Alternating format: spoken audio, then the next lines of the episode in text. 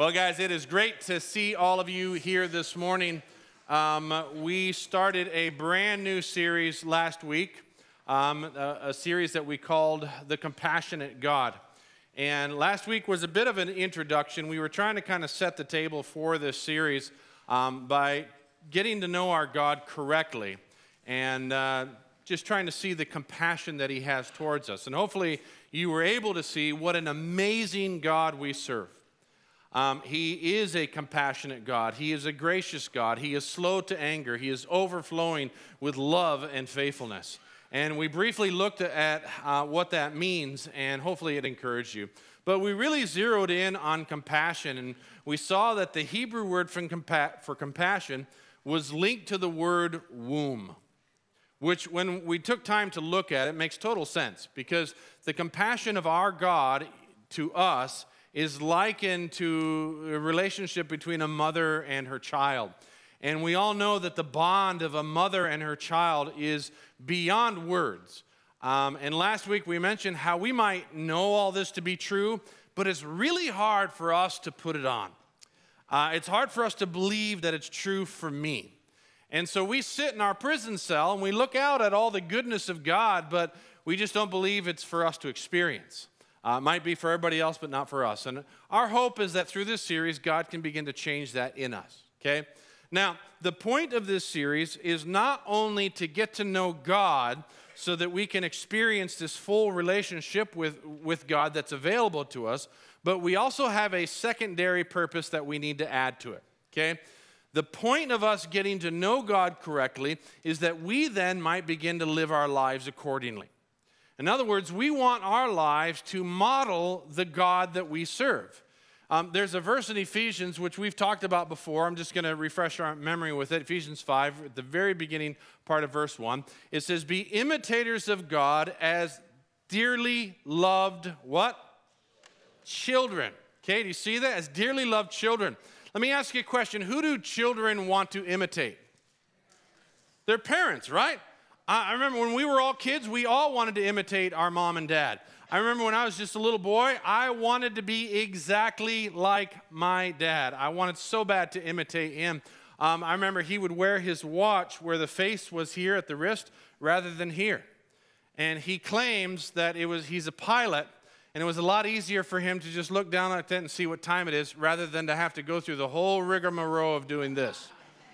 And I don't know why, but I thought that was the coolest thing ever. And so I'm wearing my watch, and people would make fun of me, and I didn't care. Just, I'm being like my dad. I remember my, my dad, uh, he didn't drink coffee, he couldn't stand coffee. And so for a long time, I didn't drink coffee because my dad didn't drink coffee. Come to find out, my dad's missing out, man. I don't know why. I, I love coffee now, but I, I, I wanted to be like dad. And that, that's, I would walk around with, he was a pilot, so I would walk around with this helmet a lot just because I wanted to imitate him. Another thing my dad would do, which I always thought was a cool thing, and I couldn't wait to do it, he would, you know, the inspection plates on an airplane, he with one hand with the screwdriver be like, with a hand.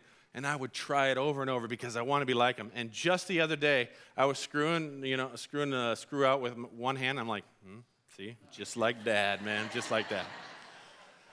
But we want to imitate him. And this passage is telling us that we should imitate our Heavenly Father to become like him. And the point of this series is that when we start to see what our Heavenly Father is like, we will then start to imitate him and become like him. Now, we have a wonderful advantage over our brothers and sisters from the Old Testament, okay? We actually have Jesus and the Holy Spirit. There's a verse in Hebrews chapter 1, verses 1 through 3. Many of you guys know this verse, but it goes In the past, God spoke to our forefathers or our ancestors through the prophets at many times and in various ways. Okay, but in these last days, He's spoken to us by His Son, whom He appointed heir of all things, and through whom He also made the universe. Now, pay attention to verse 3. It says, The Son is the radiance of God's glory and the what? Exact representation of his being. Jesus is the exact representation of the Heavenly Father. He is just like God the Father. He was the perfect example of him. In other words, he was God in the flesh. So, by looking at Jesus, who do we get a perfect picture of? God the Father, exactly. We look at his example, we see what the Father is like. Now, we all get that, I believe, for the most part, but what I fail, what I fear that we fail to see is this direction. Let me kind of explain. Jesus is here, he came to this earth to represent what the Father is like. Okay? So he perfectly modeled the Father so that when we look at Jesus, we see what God the Father is like. But another thing that Jesus did that we fail to realize is that he came to model what a human being is meant to look like.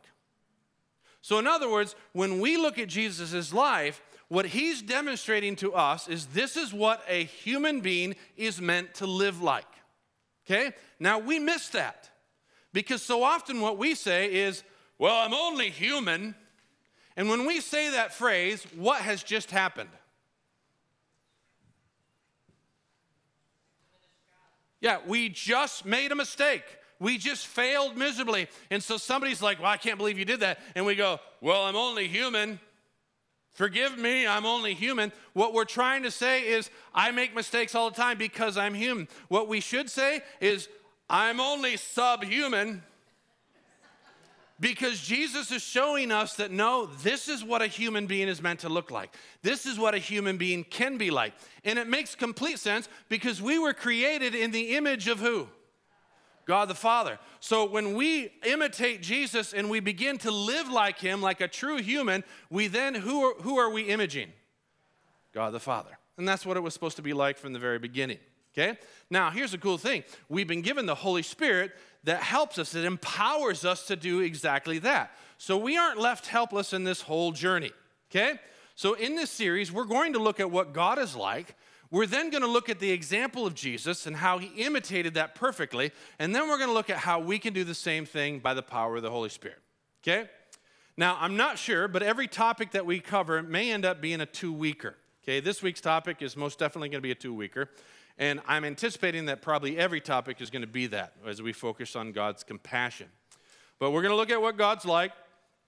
We're going to look at how we can experience that, how we can step out of our prison cell to experience it.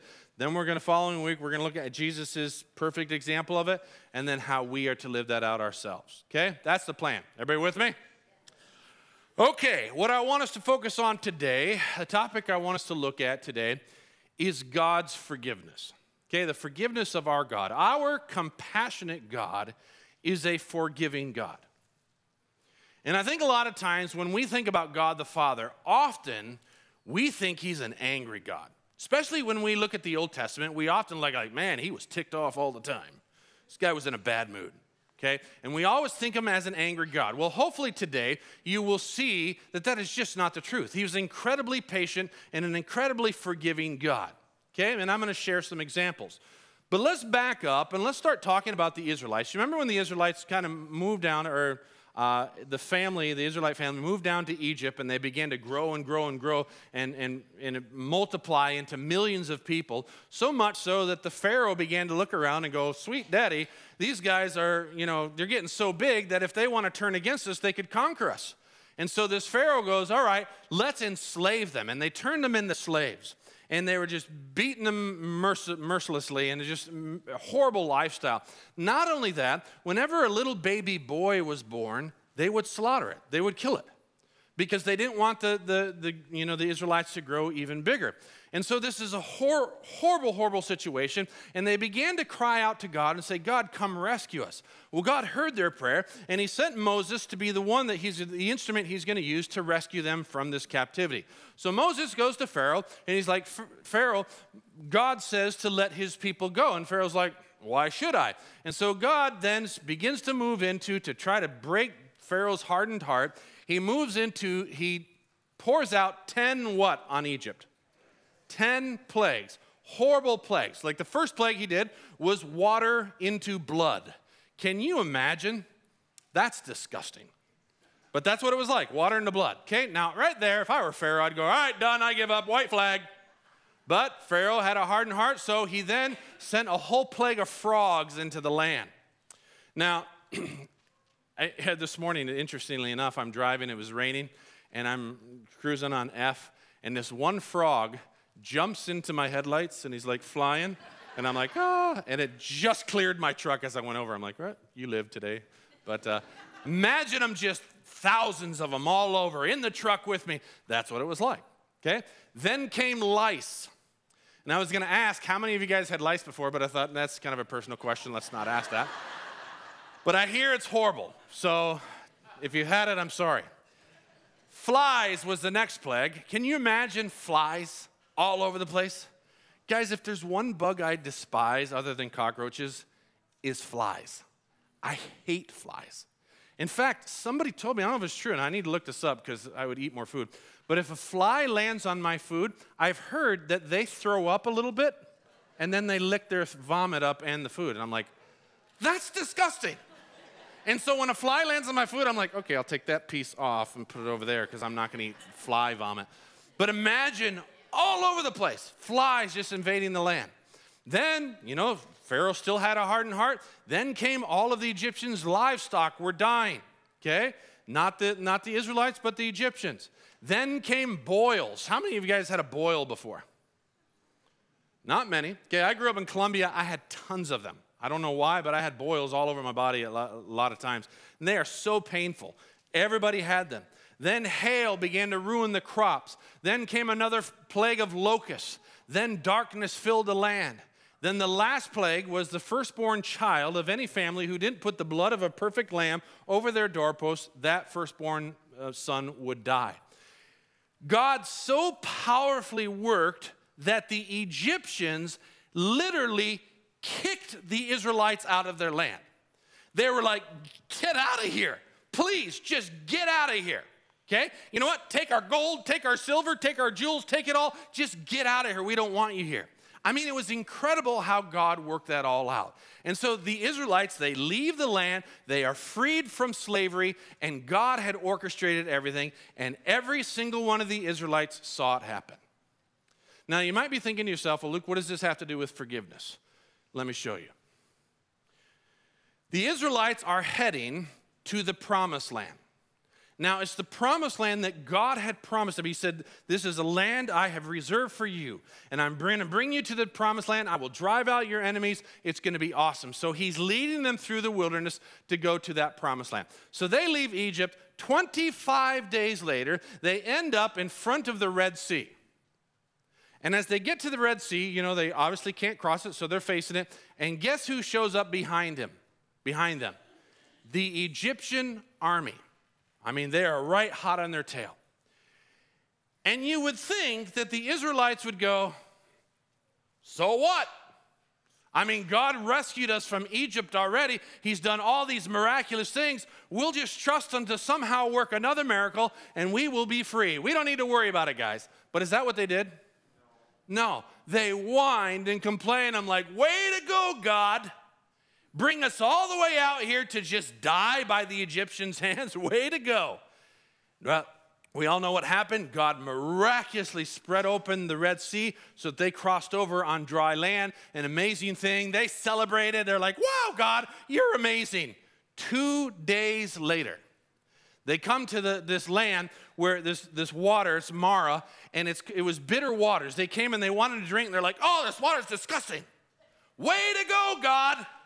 Bring us all the way out here to drink bitter water, and we're going to die of thirst. Not cool. And so God miraculously turns that bitter water into great water for them to drink, and he performs another miracle for his children.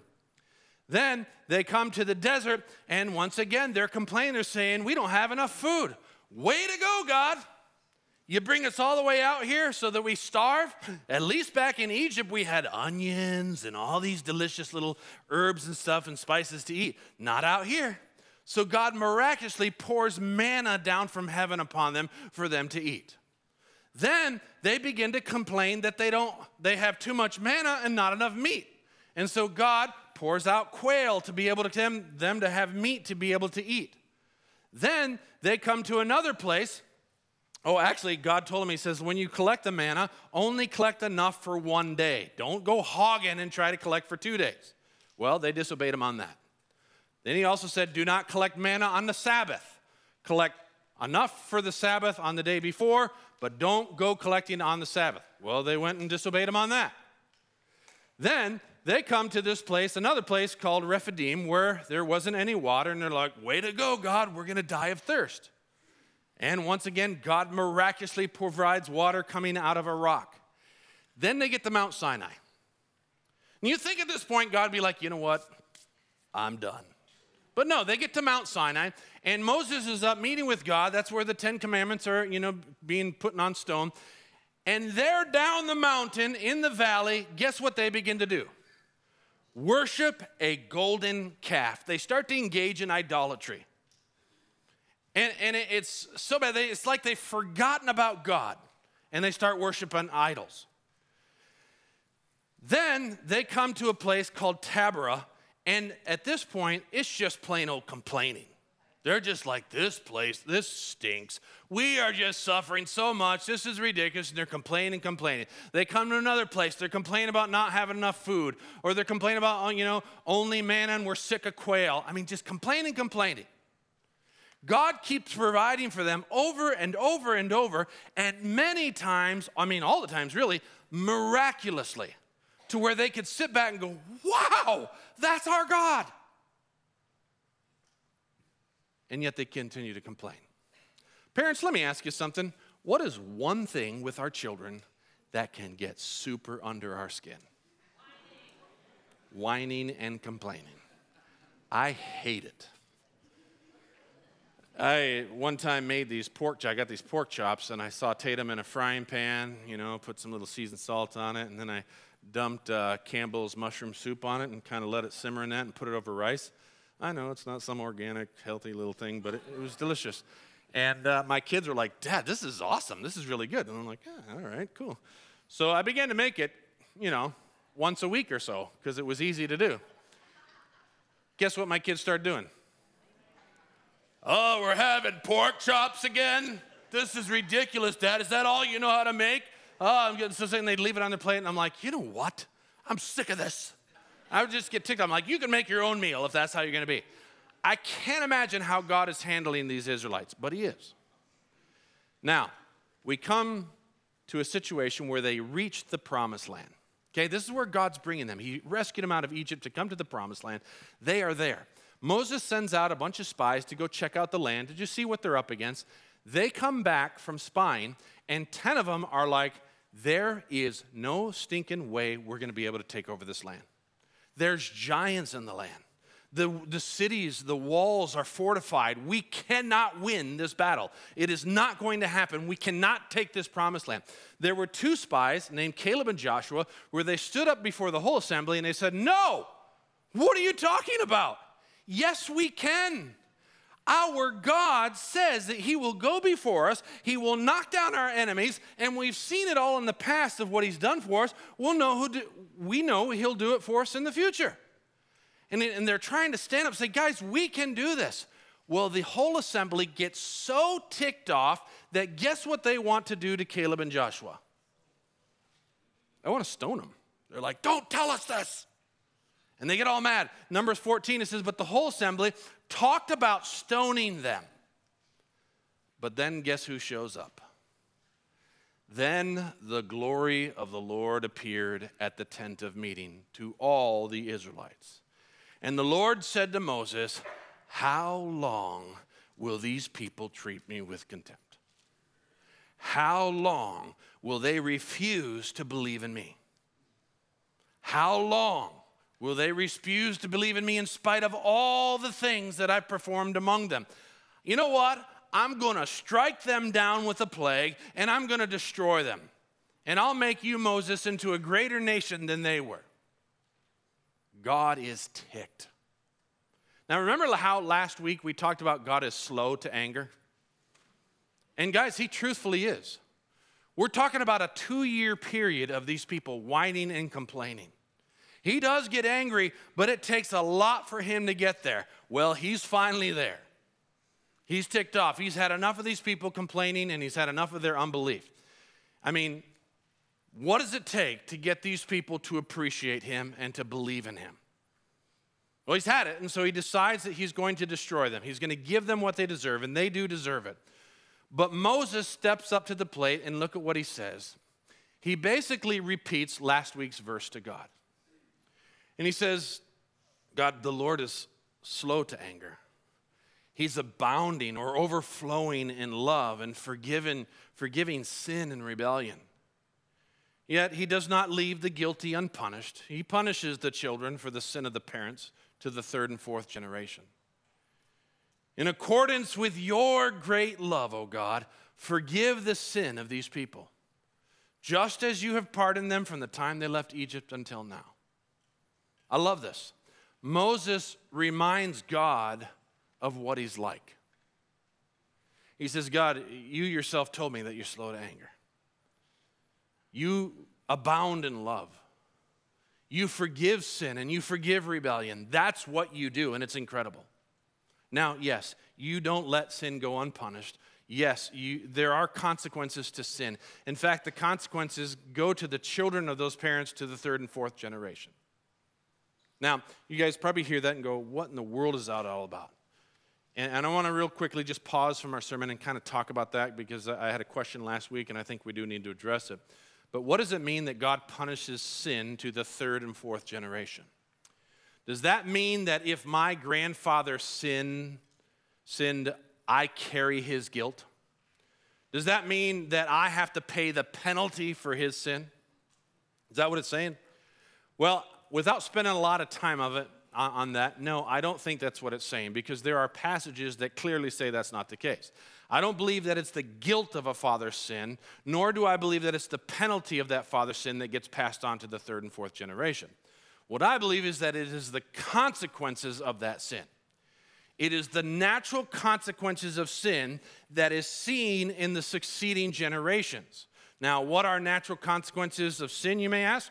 Well, I believe that they could be a number of things, but one thing for sure is it can be the, nat- the natural consequences can affect our genetics.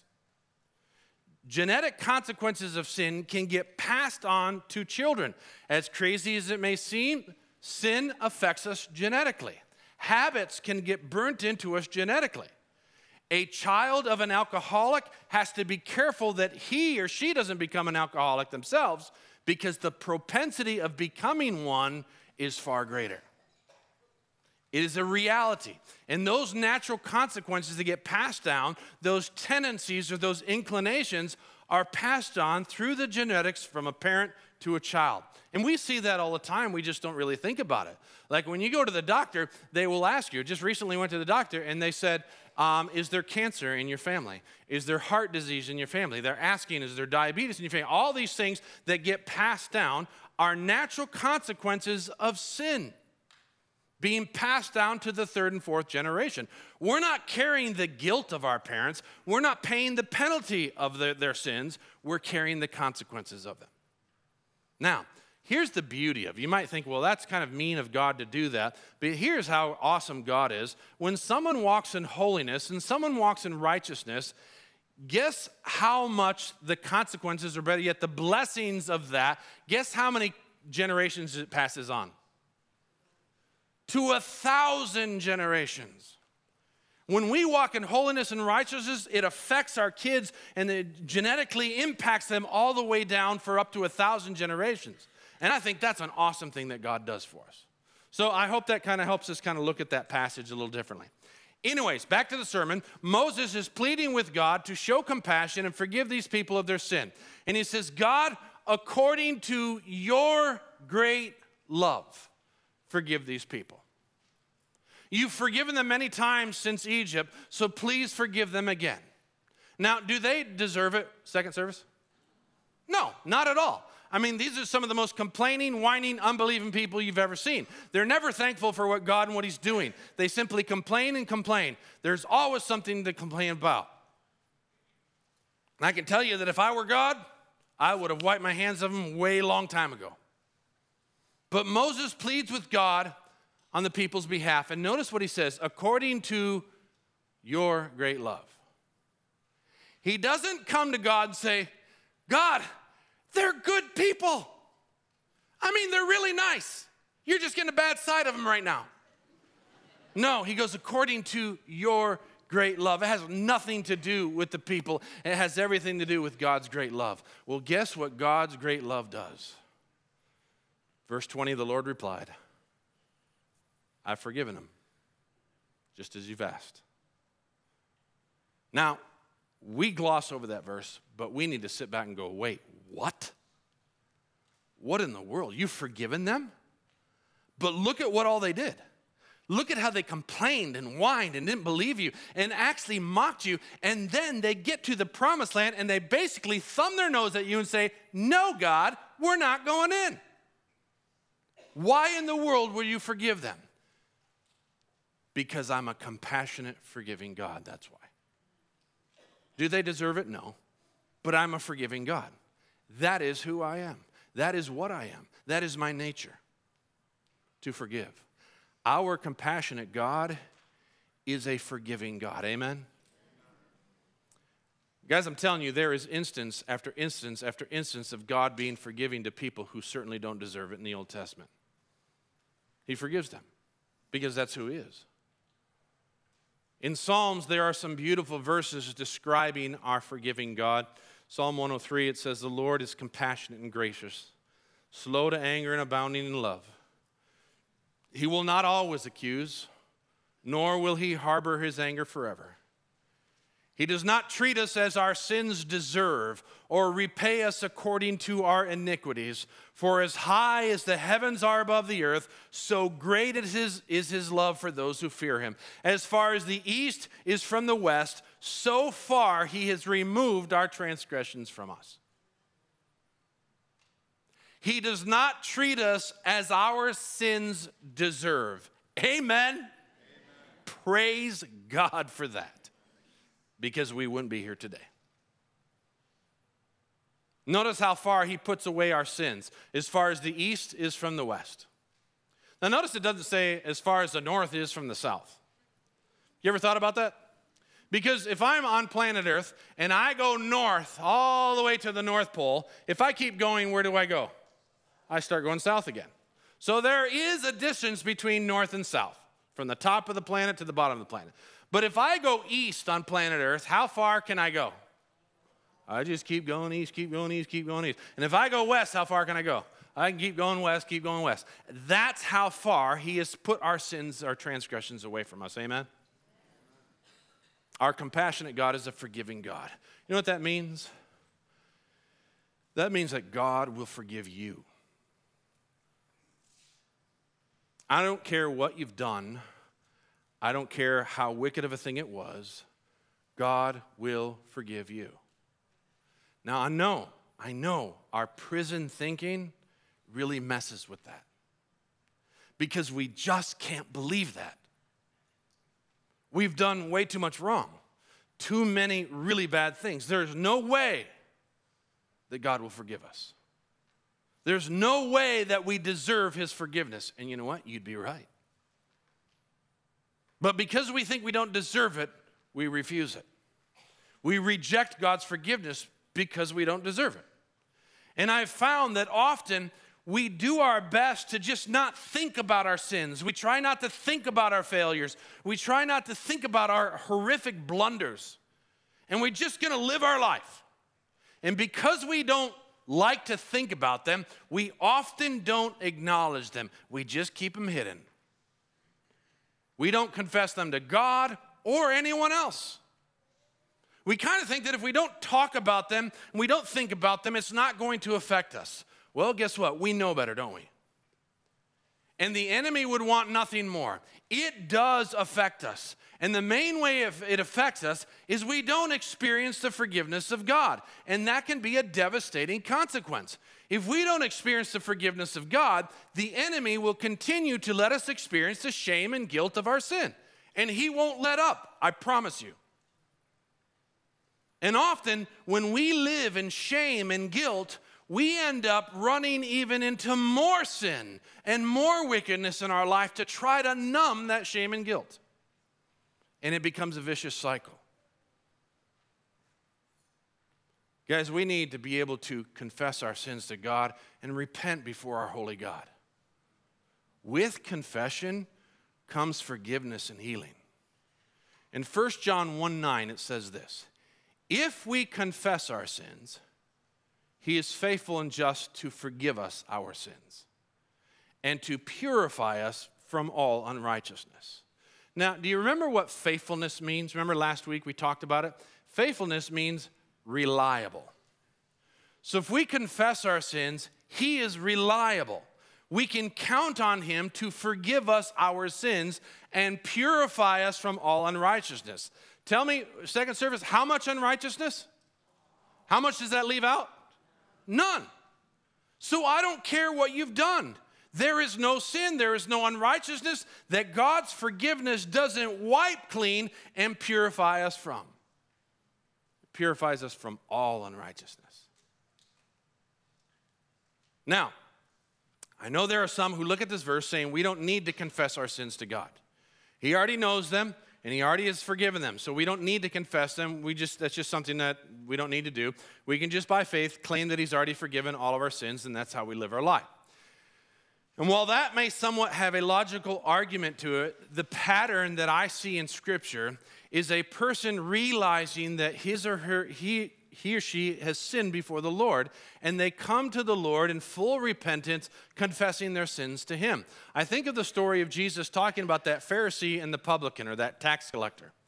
And the Pharisee stands up and he's praying this illustrious prayer to the Father, and you know, at the end, he walks away. Well, this tax collector, he falls on his face, prostrate before the Lord, and he's laying there, and he doesn't even look up to the heavens because he doesn't believe he's worthy of it.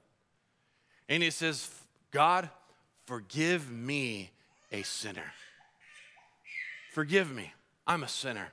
Jesus says that man walked away forgiven that day. Of course, God knows our sins. But there's something powerful for us to come forth in humility and confess our sins to God. It is an act of agreeing that we've sinned against Him. It's our saying, God, you're right, I'm wrong. And when we do that, His forgiveness is offered to us. It's just, it's there waiting to just flood us. And we don't have to ask for His forgiveness, we simply confess the sins to Him. The, the forgiveness floods right naturally. And there's healing in that. In another passage in James, it says, Therefore, confess your sins to each other and pray for each other so that you may be healed. There are some of you sitting here today living with a crushing sense of guilt and shame because of your actions. And you've kept it hidden. You didn't want anybody to know about it. You want to keep it secret. Well, guess what? It's the secret that gives it power. Confess it. Let me tell you something God's forgiveness is a great place for the community to operate together. There have been multiple times in my life where I've met with a brother and I've confessed my sins out loud to them. And they have lovingly in prayer taken me to the throne of grace and allowed me to experience the forgiveness of God just wash over me. And it's been powerful. And it's done in community. I would encourage you to invite someone into your prison cell and just share. Confess it. Get it out into the light. Confess it before God and man because confession brings healing. There is forgiveness available to you. Stop rejecting it. Our God is a forgiving God. You don't have to keep carrying your sins. You don't have to keep trying to hide them and ignore them and manage them. Receive God's forgiveness and get out of your prison cell. Amen. All right, I'm going to give us some homework during this series. And these are ways that we can put into action what we're learning. And this week's homework is two simple things that are not so simple. I would encourage you, if you are one of those people that you just have this, this thing that's just eating you alive, find someone you trust and confess your ugly hidden sin that you have been ho- hiding and ashamed of for so long. Now, when you read that, instantly there's many of us in there that go, oh, I do not want to do that. I'd rather just keep it hidden. Don't do that. Bring it out into the light. Make it lose its power. Ask that person to pray with you and ask God to wash his forgiveness over you in a way that you feel it and experience it. So, those of you who are praying for the person, take them through that process for 1 John 1 9. And ask God to just wash his forgiveness over them. Now, if somebody comes to you and, you know, kind of opens up to you, please keep it confidential. This is between you, them, and God. Don't open it to anybody else. Secondly, I would encourage you to write out a letter of thankfulness to God for his forgiveness. Be personal with God. Share your heart with him and thank him for it, okay? At the end of the service, some people are going to come up here and to be open, ready for you to pray for anyone who wants that.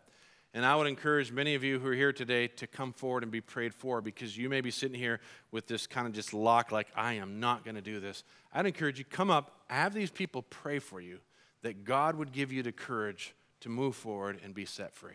Okay? So just pray about it. Let me pray for you. Heavenly Father, thank you so much for your word. And thank you, God, that you are a forgiving God. God, it blows our mind how forgiving you are. You forgive us over and over and over and over, day after day. You are incredibly patient. You are slow to anger. God, I pray for those of us who are still sitting in our prison cells, and because we know we don't deserve this, we reject your forgiveness. I pray that you would allow us to come forward and to just release this burden that we've been carrying for so long. Bring it out into the light and receive your forgiveness.